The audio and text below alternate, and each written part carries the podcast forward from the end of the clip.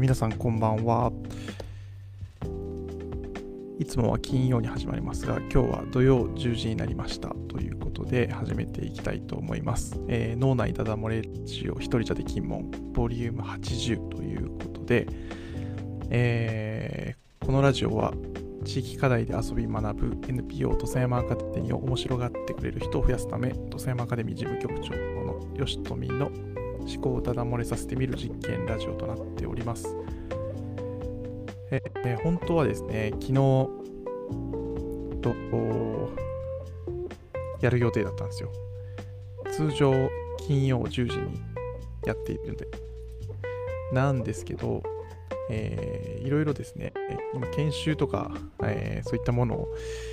展開している中で、ちょっと状況的に配信が難しくなってしまいまして、えー、事後報告となりましたが、昨日、えー、急遽変更させてもらいました。ありがとうございます。あ、大久保さんありがとうございます。こんばんは。えー、まあそんなこんなでですね、と、まあなんとか今、とこの土曜日に、んな、なんですかね、リカバリ、リカバリ？えー遅ればせながらやっております。はい。投稿見ましたよ。ありがとうございます。そうなんですよ。えっと、まあ、ちょっとここ数日、リズムが不安定になってましたけど、一応毎日投稿を続けつつ、と、その日程が変わったというか、えー、事後報告になりましたみたいな投稿もしたりしてました。えー、研修の中で、ね、気づいたことを、またあのこっちも、あえっ、と、研修生が気づいたこともあるし、えー、それを見て僕が気づくこともあるし、なかなか、えー、インプットとアウトプットが、こう、折り重なっていくというか、はい、そんな感じで やっております。と今日もあの大久保さんはじめ皆さんのえー、コメント、応援、冷やかしお待ちしております。今日はですね、と主に3つかな。と、あれ、結局、今日も音と、えー、映像は安定しているのでしょうか？大丈夫でしょうか？そのあたりちょっと、もしなんか気になることがあれば教えてください。はい。で、今日の3つのですね、話は、えー、越境からの帰還という話、そして巻き込まれ力、えー、で、3つ目は、ちょっと長いんですけど、連続性のアイデア、非連続性のアイデア、アナロジーなアイデアというふうに書いています。えー、そうですね。あ、今のところ音も映像も問題ないようです。ありがとうございます。助かります。なかなか自分でモニターして映してるものがどのぐらいこう、なんていうのかな、客観視してるのかがわからないんですよね。あの、このマイクに入ってる音はこのヘッドホンで入ってるので、まあ、あの、少なくともどんな音がこのマイクに入ってるかはわかるんですけど、このマイクからパソコンに入って、パソコンからどんな風に出て、Facebook に届いて、それがライブ配信されるっていう、その間もの状況は全然わからないので、本当にありがたいです。ありがとうございます。では、えー、っと、さっきの3つの話を進めていきたいなというふうに思います。と、まあ、前提としてさっき話したように、あの今企業の研修を3泊4日でやってました。で、うん、今日がその4日目で、と皆さんと帰られて、中にはこう、明日も来ますっていうね、地域の人にとなんかあの、ああの話をする中で、と、柚子の収穫用のモノレールみたいなのって皆さん知ってますか？あの、愛媛とか和歌山とか、そういうみかんが、みかん系のところが有名なところとか、まあ、りんごとかもそうでしょうけど、えー、急斜面のところでこう作物を取った場合に、運び上げたり運び下ろしたりする、まあ、作業用の、なんていうんですかね、モノレール？みたいなもの。なんかエンジンで動くやつ。あれに乗りたいと。乗るかどうかは分かりませんよ。あの、ちょっと法律がどうなのかよく分かってないので、ちょっと安易なことは言えませんが、うんと、とにかく見たいというような話を、その、受講生の方が、え研修生の方が言っていて、でそれで地域の方が、あの、ほいたらということで、と明日、えー、載せてくれると、あ、載せてくれるじゃなくて、見せてくれるということで、と、チャレンジする予定です。と、まあ、そんなですね、その、地域の、えー、あれこれ、まあ、土佐山の方々の人生の面白がり方、まあ、仕事の面白がり方を見て、でそして土佐山アカデミーもこんな風に面白がってるし、楽しんでるよと。じゃあ、皆さんだったらどうするっていうことを、えー、いかにこうやらされ感じゃなくて自分で楽しんでやっていけるかっていうところを研修としているわけなんですけどもまあ本当に嬉しいことに、えー、地域の方とその家庭で仲良くなってで研修が終わってもまだ遊びに来てくれるというね本当に嬉しい状況ではあるんですけどもまあ、そういう中でそういうその外から来た人が土佐山に、えー、越境してくれてるわけですよね。越境するっていうのはその物理的なことだけじゃなくてその高知の人土佐山の人もしくは自然とかその価値観ごと越境するわけですよね。場所も変わるから、まあ、変わるし思考も変化するしなんかそういう中でうん人の価値観で動いてみるみたいなことをやっていくわけなんですけどなんかそういう中でその研修に来た方が土佐山に越境をするでそれを見て、まあ、それに触れて僕も、えー、逆に逆方向に越境していくわけです。で、うん、その、僕は僕で、まあ、土佐山にはいるんだけど、あ、そっか、そういうふうに考えるんだってことはいっぱいあるわけですよね。他人の、えー、思考に越境していくわけなので、あ、そうだそうだと思ったり、もちろん土佐山の人のことも全てが分かってるわけじゃないので、あ、そうか、そういうふうに考えてたんだ、みたいなこともあるし、まあ、そういう中で、いろんな人の価値観にもみくちゃになって、えー、っと、なんていうのかな。なるんですけど、そこから戻ってくる。えー、そういう期間の最中であります。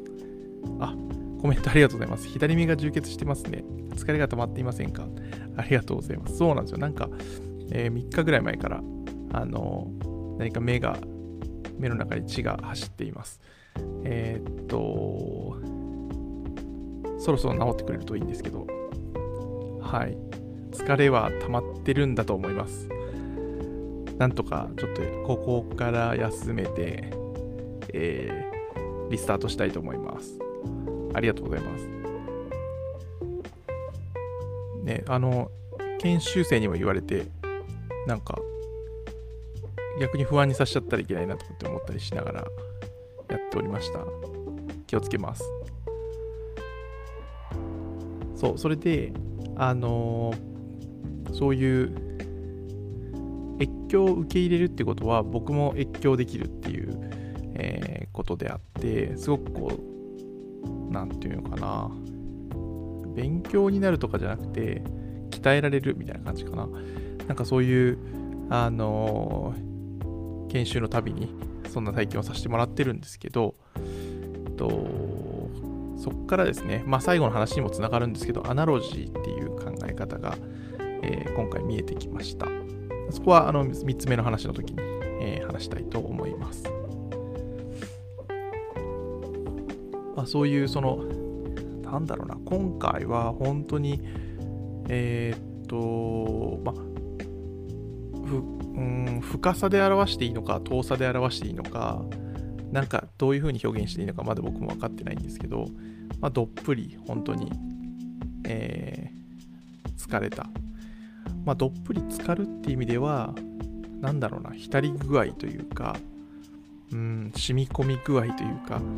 なんかそういう単位の方が面白いのかな。うん、越境は、どっぷり度、もしくは何だろう、越境するっていうのが染み込み度なのかな。浸透度。浸透度。どうだろう浸透、浸透圧みたいなことなのかな。浸化圧みたいなのもありますよね。浸透圧。越境圧。うん。まあ、なんかそういう、その、あの越境することによって、そこにどっぷり浸る。えー、それを目の当たりにして、僕もそっちの概念というか、そっちの価値観にもう一度理解しようとしたりして、なんかどっぷりこう、行き来した中で、そこからようやく研修終わって戻ってくるっていう期間の最中ですっていう話ですね。その期間の最中に気づいたことを Facebook に投稿したりしながら、えー、今日の午後は過ごしております。そして、えー、っと、2つ目、巻き込まれ力ですね。これも、あの、研修生と一緒に話す中で、うん、まあ、話す中でというか、まあ、見てるというか、話を聞いてる中で、やっぱりその、考え続けて、考え続けることで、その、わからない答えが見えてくるみたいな表現があったんですけどでそれはそのまさにその通りだしその考えわかんないことつまり越境してるからこそ、えー、自分の価値観じゃないとこで勝負しないといけないのでわからないんですよ。だからわからないっていうのはすごい正解の状態なんですけどその状態で、これ本当にこの何て言うかなこれ解けるのかなこの問題というか。なんかこっちが無理難題というかワークショップワークシートにいろいろ書かせる中でうん何なんだこれ最後までたどり着くのかみたいなことをその方は思ってたみたいなんですけどやっぱりやり続けることで見えてくるものがあるっていうことをまあ表現されてたんですけどそれを見ている中で確かにその考え続けることも重要だしその分からないものに、えー、突き進む力も大切なんですけどなんか自分からそこに行こうとするとすごい大変じゃないですか。その越境するために他人の価値観に、えー、もうこじ開けていくみたいなのは大変なので、まあ、そういった時にその、まあ、いろんなところで、えー、いろんなことに使えるとは思うんですけどよく言われるその巻き込み力みたいなことじゃなくてなんか巻き込まれ力の方がこういう時さらに使えるなというふうにも思いました。うーんなんかもうそこに定の信頼関係はいるんでしょうけど巻き込まれちゃおうっていうその肩の力を抜ける感じというか、えー、信じて任せる感じというか。でそうするそこに力を割かないことによって、えー、巻き込まれた後越境した後に、えーとその状態を知る自分の今の状態とか他の人が何考えてるかとかいろんなことに神経を使うことができるなと感覚を使うことができるなと思いました。なので僕自身もまあ経験修正の皆さんはもちろん全神経を集中していろんな越境を地域の人に会ったりとか土佐山アカデミーの事例を見るとか地域の事例を見るとかいろいろしてる中で僕はそれを見てなんか土佐山の主体土佐山の、えー、受け入れ側として話そうとか。うん。移住して10年の人として話そうとか。その都市部でのうんと社会人経験をベースに話そうとかっていうよりはもうどうせ今までの経験は違うのでもうその今の状況に巻き込まれて、えー、少し流されてみるみたいな。その中でと同じスピードで、越境するというか今受講生が流されている受講生に流されている情報みたいなものと一緒に進んでいくと改めてあ今この人たちこんな状態なんだろうなっていうのがなんか分かるような気がして。またあのさまざまな意味でも、えー、巻き込まれる力つまり声がかかる力とも言えるかもしれません、えー、巻き込まれ力大事だなということを思ったりしていました。はい。これが、えー、2つ目の話ですね。巻き込まれ力です。でえっ、ー、と3つ目の話に行きたいと思います。今18分ぐらいですね、えー、3つ目の話はと連続性のアイディア。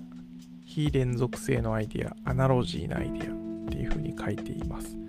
これまだまだ整理されてないんですけどうんと今回そのまあ越境学習と言われるジャンルのまあそれは別に田舎に来るっていうことだけじゃなくて逆に田舎の人が都会に行くのも越境学習だし大企業と中小企業かもしれないしうん製造業と農業かもしれないしとにかく違うジャンルの、えー、価値観に触れるっていうことだと思っています。でその中でとその離れたものを違うものを、えー、経験した時にそれを持って帰って自分のものにまあ、自分のものにして持って帰ることができるかどうか。でこのことに、うーん、このことがうまく説明できないと、わざわざと狭山に来る理由っていうのがなくなってしまうと。逆にあると強みになるということを、まあ、ずっと思ってきました、10年。土佐山に来てわざわざ学ぶ。えー、コーチの中でも、えー引けを取らない学びの村土佐山にわざわざ学びに来てもらうそれはまあ一つ特徴ではあるんですけどもでもそのわざわざじゃあなぜ越境する必要があるのかっていう問いに真正面から答えられるためにそこにたまたま面白いものがあるとかそういうことじゃなくてうんそれがどこであっても今離れたものを自分の環境と違う価値観のものに学んでそれを自分のものにして戻ってくるっていうことに何かロジカルな説明ができないかなっていうことを考えてきました。で、えー、例えばその土佐山の農業が、まあ、有機農業が発達しているのでじゃ有機農業を学んで自分の会社の、えー、農業系の会社のその生産に生かしますみたいな。もっと言うと農業に生かしますみたいなことは、えー、ものすごくこう単純化した見た目のコピーみたいな、えー、要素が強いと思うんですけどそうではなくてうんと学ぶところってそこだけじゃないと思うんですよね。見た目でこういうことしてますよとかだけじゃなくてえー、っと考え方みたいなこともあるしじゃあその考え方をそのままもらってくる借りてくるみたいなこともあるでしょうし、例えばそのうんなんだろうな。A と B をくっつけて C っていうものを作っていますみたいな。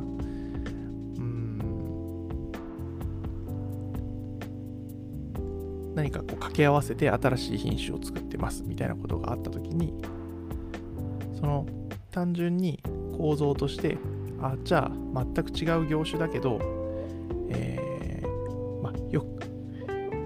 今目の前に Apple Pencil があるからじゃあ鉛筆にするとと鉛筆と消しゴムを作ってるからじゃあそれをくっつけてあの後ろに消しゴムがついた鉛筆を作りますみたいな。それは構造のコピーですよね。さらに、えー、発展させというか、ずらしていくというかさらに遠くの要素から、えー、類推していくとその例えばさっきのように消しゴムと鉛筆をくっつけると、えー、消しゴム付き鉛筆になりますっていうような、えー、物と物をくっつけるっていうことをそのままコピーしてきたっていうこと。A と B が C になるっていうことを単純にそのものともので実現した。そのことから、えーと、もう少しここ発展させれば何かそのものと考え方をくっつけてもいいと思うんですよね。例えばと土佐山のな何がいいのかな。土佐山の、えー、有機農業を見た時にそのいろんなものを無駄にしないみたいなところを取る人もいればそれから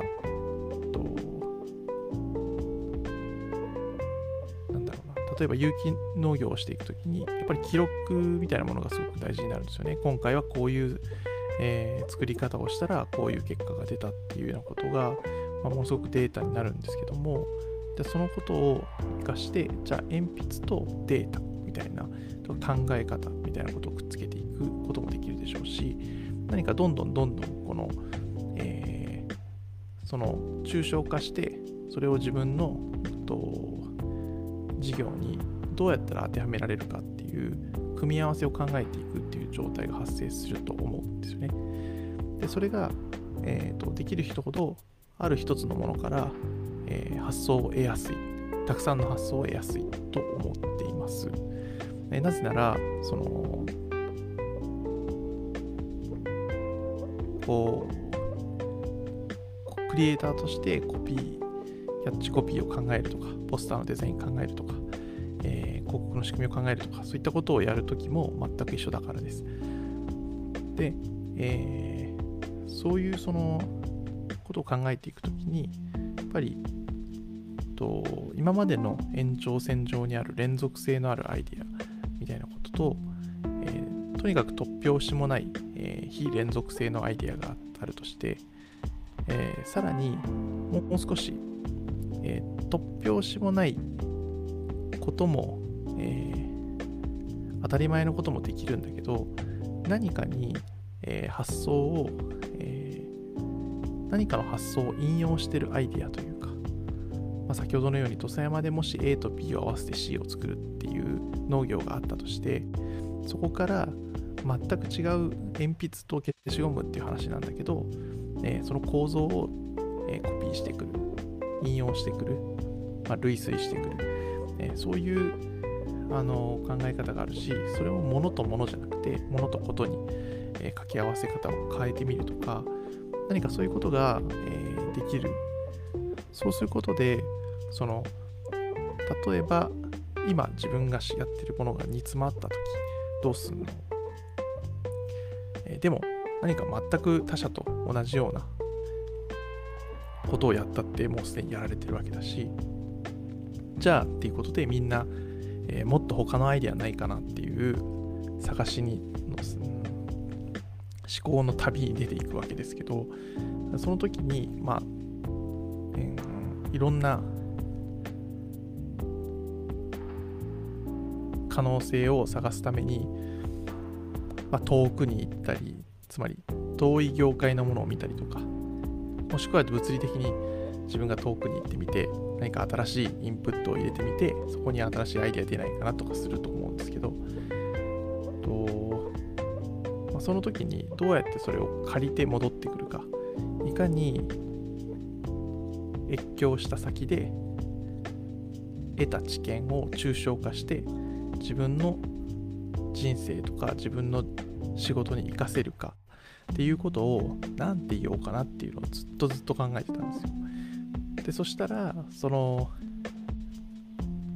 本当にこの1週間以内なんですけど、えー、アナロジー思考っていう考え方をに出会いました。えー、っと不思議なもんですよね。全然違う全然関係ない文脈で見てたブログをさあのブログを読んでてそのタイトルが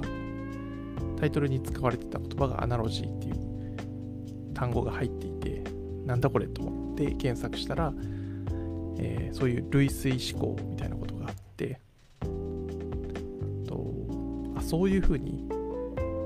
言うとこの土佐山の、えー、土佐山の人たちまあ、言ってみれば土佐山の価値観課題を面白がるっていう価値観が転じて自分の生活自分の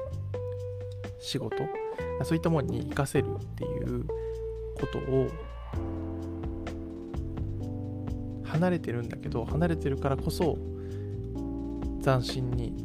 見えるかもしれないし離れてるからこそ現状を打開するようなアイデアにつながっていく。何かそういうその可能性を秘めている構造に構造として伝えられる、え、そういった言葉を発見しました。別に僕が作ったわけではありません。でそれがねあの今回の研修の直前にギリギリ、えー、見つかったので何か今回いろいろとあの実際に研修の中ですぐに使ってみました。でそうするとやっぱりあの、まあ、まだまだブラッシュアップしていく必要あるんですけども何かやっぱりその、名前がついてると分かりやすいっていうのは、まあ、今まで散々広告代理店の中で動いてきた中でネーミングが大事っていうのは分かるんですけど、まあ、それも本当に改めて感じますし何かその、えー、特殊な、えっと、ふざけてるわけでもダジャレにしたいわけでもコピーしたいわけでもなくて、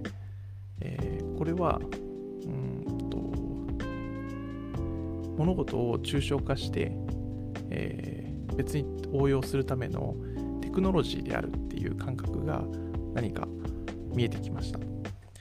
なので、この辺りもう少し深掘りしていきたいなというふうに思っています。はい。というのが、えー、ちょっと長くなりましたけど、連続性のアイデア、非連続性のアイデア、アナロジーなアイデアということで、えー、とお話しさせてもらいました。最近こんなことを考えています。また、あの、1月の頭から続けている、えー、投稿。これも、自分の毎日の経験を一般化抽象化して何か違うものに転用しようとする、うんと、感覚を自分でも磨こうと思って毎日今投稿しています。今回あの、まあ、Facebook これ Facebook ライブで配信していますので、うんとまあ、音声で聞いていただいている方は Spotify とか Apple Podcast、Google Podcast、まあ、Castbox、いろんなメディアで聞いている方はいると思うんですけども、Facebook の方に、また Instagram の方に、毎日の投稿もしているので、あ、なんか、そういうことかもしれないなということが見つかるかもしれません。えー、大久保さんありがとうございます。基地×基地で生まれたパターンはいい感じになっていると思います。アナロジー思考は得意かと思っています。いや、そうですよね。あの、本当に、あの大久保さんのようにいろんなアイデアを思いつく方っていうのは、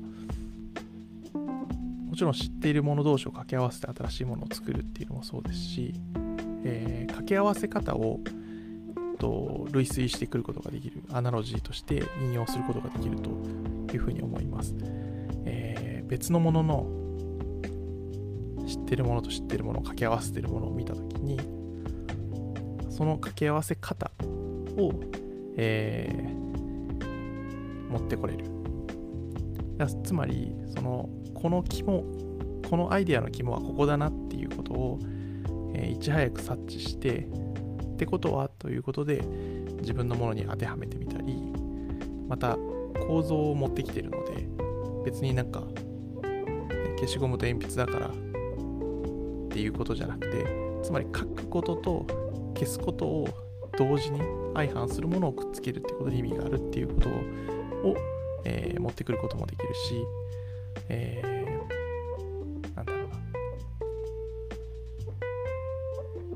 同時によく使うものをくっつけるっていう風に読み取ることもできるかもしれません。なんかそういうことだと思うんですけど、何かあのアイデアを考える方、考えられる方っていうのは、きっとその、えー、考え方をたくさん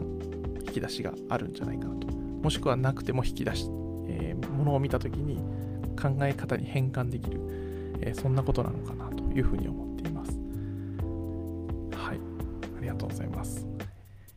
毎回15分のつもりで話してますが、もう今日も32分となってしまいました。と、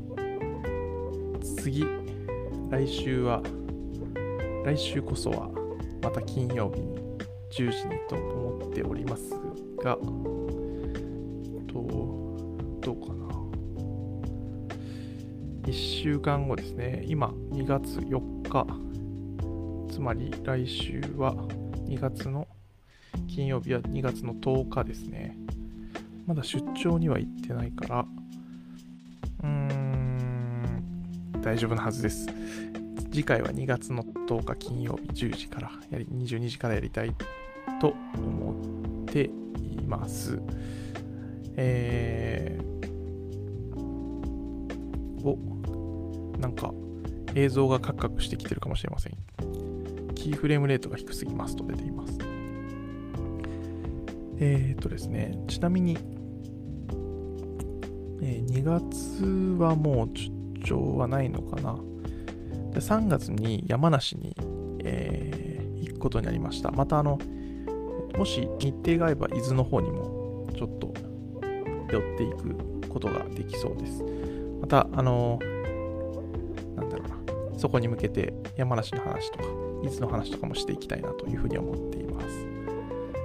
あ、コメントありがとうございます。3色ペンみたいな書くものと書くものを組み合わせた例もありますね。ああ、そうですよね。ありますね。なんかその、えー、単純に3色ペンを見て、じゃあ赤、黄、青だなっていうふうに、じゃあ、えー、赤、白、青にしようっていう、えー風に考える人もいるいると思いますし、えー、3色ペンだったら次4色ペンにしちゃおうって考える人もいるだろうし、その、えー、書くものと書くものを組み合わせるっていう風に捉える人もいると思っていて、で、ま、なんかそれを、じゃあ、えー、全然違う商品を作る、えー、もしくはサービスを作るときに、3色じゃなくて4色にしようとか、色を変えようとか、つまりサービスの内容を変えようとか、サービスを増やそうとか、えー、そして書くものと書くものをくっつけるっていうように、例えば、えー、予約するっていうことと予約するっていうことを掛け合わせていこうっていうふうに捉える人もいるかもしれません。何かそのアイデアの構造を一般化して持ってくることができるそうすると強いだろうなというふうに思います